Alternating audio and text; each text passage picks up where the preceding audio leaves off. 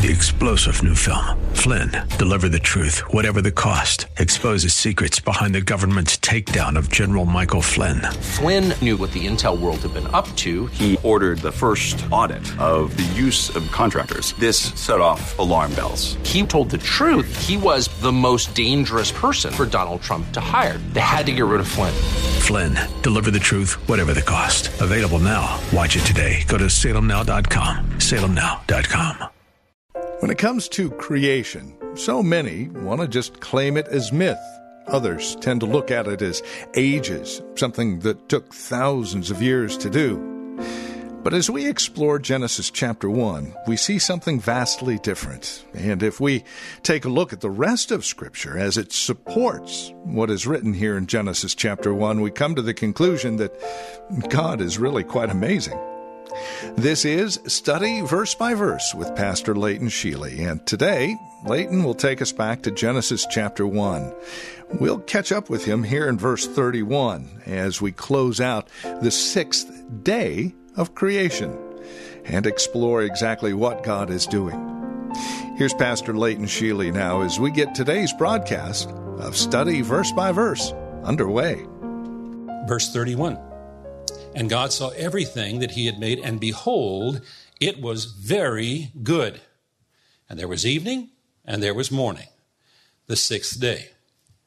God took a look at what he did, and he, and he, and he, and he said, This is very good. And this is contrary to what some religions and philosophies teach that, that nature is inherently evil. It's not. It's fallen, but it's not evil. Chapter 2 Thus the fallen, thus the heavens and the earth were finished, and all the host of them. And on the seventh day, God finished his work that he had done, and he rested on the seventh day from all his work that he had done. So God blessed the seventh day and made it holy, because on it God rested from all his work that he had done in creation. Now, the word Sabbath doesn't appear in this paragraph, but Moses is really talking about the Sabbath, which is the seventh day of, of the week. Uh, in fact, seventh is, uh, is mentioned three times in two verses. Sabbath comes from the Hebrew word that means to cease working or to rest. It's also related to the word for seven. And seven comes from a meaning, uh, a root meaning, meaning to be uh, complete. Rested means to cease from activity. There's, there's no impl- implication here that God rested because he was tired after he had done this creation. He, he simply stopped creating because it was done, it was complete, it was very good. So on the seventh day, God ceased his work of creating the world, but he did not cease his work of sustaining and maintaining the world. The world.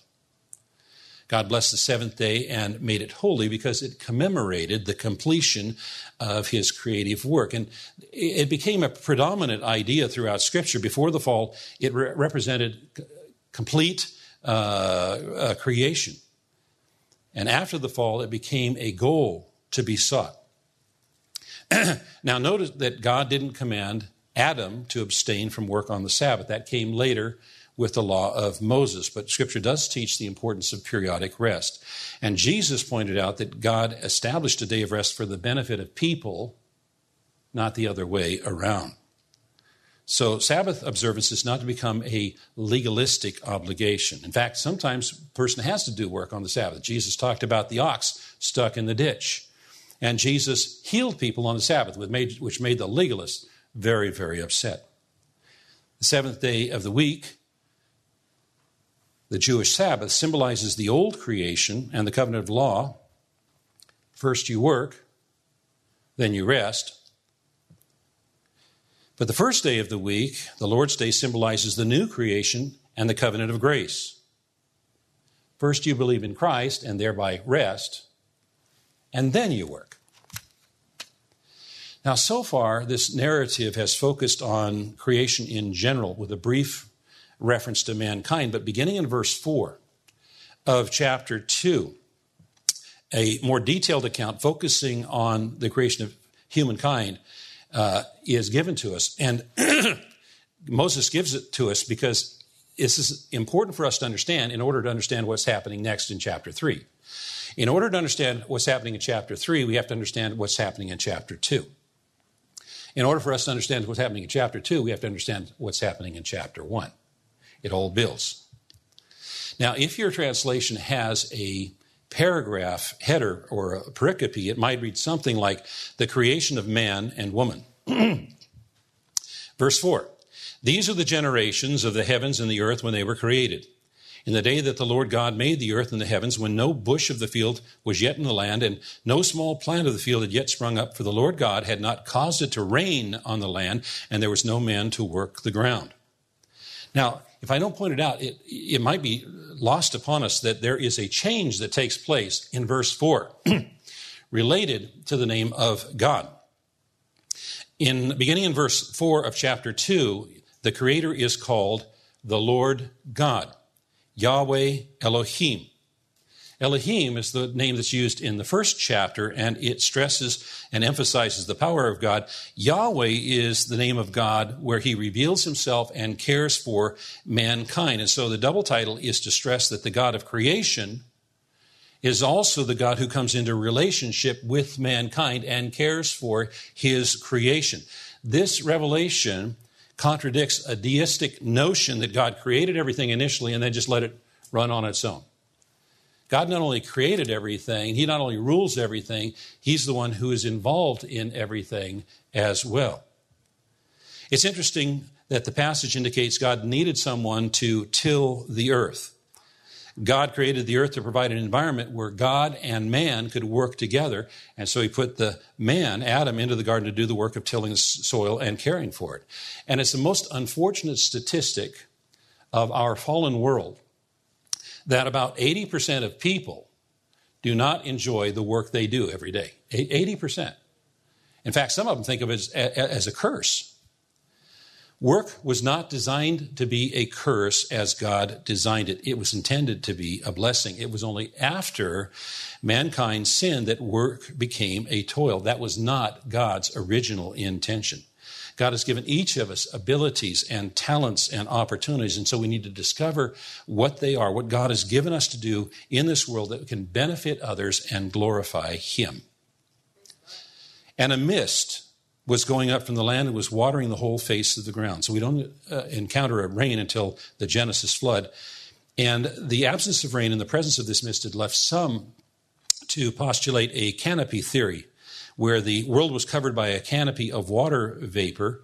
Um, and that protected us from the sun's destructive rays and allowed people and, to live much longer, and, also distributed the heat uh, more evenly over the face of the planet. In fact, it's, we're told this is, this is the kind of covering that's on Venus, although it's much hotter. And uh, that this canopy was broken up uh, with the flood. And uh, we find uh, there's some articles recently written about uh, the mastodons uh, that were found in Siberia by the tens of thousands, I think it was actually hundreds of thousands, that were all of a sudden frozen in place. There was a, such a dramatic uh, climate shift that they were going about their business and instantaneously they were frozen. And uh, that could be connected with this, but again, it's only a theory. Verse 7 Then the Lord God formed the man of dust from the ground and breathed into his nostrils the breath of life, and the man became, became a living creature. Although God created light with merely a word, the work of the Lord in creating humankind involved fashioning from the dust and inbreathing. The word formed describes the work of an artist like a potter shopping, shaping an earthen vessel of clay. And so man was shaped from the clay, from the dust of the earth. In fact, the Hebrew word for man is related to the Hebrew word for ground. And God breathed into him the breath of life, transforming him into a living being. This made mankind a spiritual being with the capacity of serving and fellowshipping with God. And so, with this in mind, we can see the significance of the fall. And since the fall, the regeneration of inbreathing by the Holy Spirit is essential for people to enjoy a fellowship with God. Verse 8 And the Lord God planted a garden in Eden in the east, and there he put the man whom he had formed. Mankind was placed in a perfect setting and arena for testing his obedience. It's described as being a lavish garden with trees and rivers, and mankind was told that they could enjoy it all except for one forbidden tree. The name Eden means delight or place of much water, and so it suggests this was a paradise created by God. Biblical history begins with a beautiful garden in which mankind sinned. It ends with a glorious garden city where there will be no sin, and the change was brought about by yet another garden called the Garden of Gethsemane, in which Jesus surrendered to the Father's will to go to the cross and die for the sins of the world. The Bible is filled with gardens. Verse 9 And out of the ground the Lord God made to spring up every tree that is pleasant to the sight and good for food. The tree of the life was in the midst of the garden, and the tree of the knowledge of good and evil. So that garden was filled with pleasant sights and smells and tastes uh, they, Adam and Eve had plenty of excellent food, the best fruits and vegetables in history. There were no pesticides, there's no GMO, and there's no Monsanto.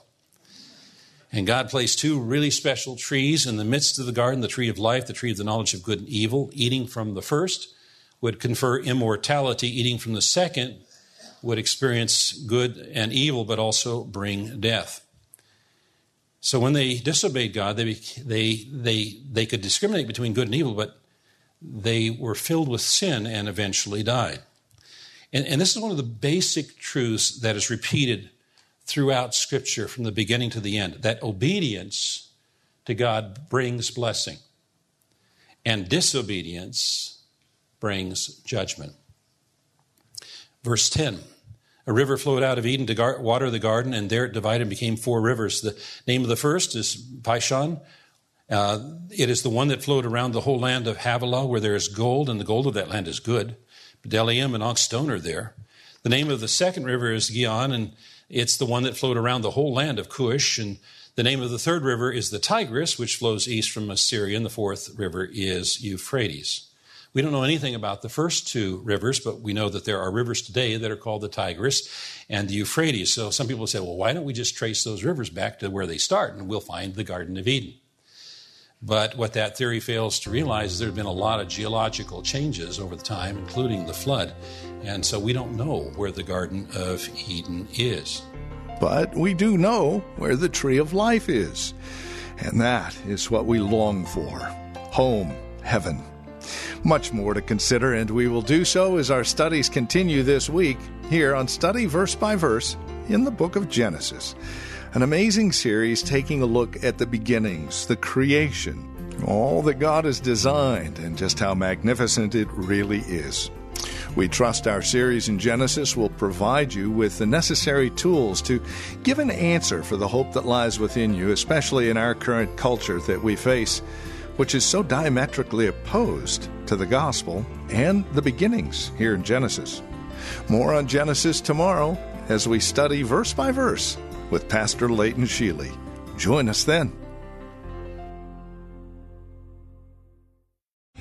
Three star general Michael J. Flynn, head of the Pentagon Intelligence Agency, knew all the government's dirty secrets. He was one of the most respected generals in the military. Flynn knew what the intel world had been up to, he understood its funding. He ordered the first audit of the use of contractors. This set off alarm bells. The explosive new documentary, Flynn, Deliver the Truth, Whatever the Cost, uncovers the facts behind this scandal. Flynn told the truth. He was the most dangerous person for Donald Trump to hire. I find out the worst enemy that I'm going to face in my life is right here in America. They took my assessment and they wanted me to change it. And I was like, I'm not changing it. They had to get rid of Flynn with in depth interviews, archival footage, and never before seen personal records of the man behind the headlines. I just felt like I was drowning. Flynn, deliver the truth, whatever the cost. Available now. Watch it today. Go to salemnow.com. Salemnow.com.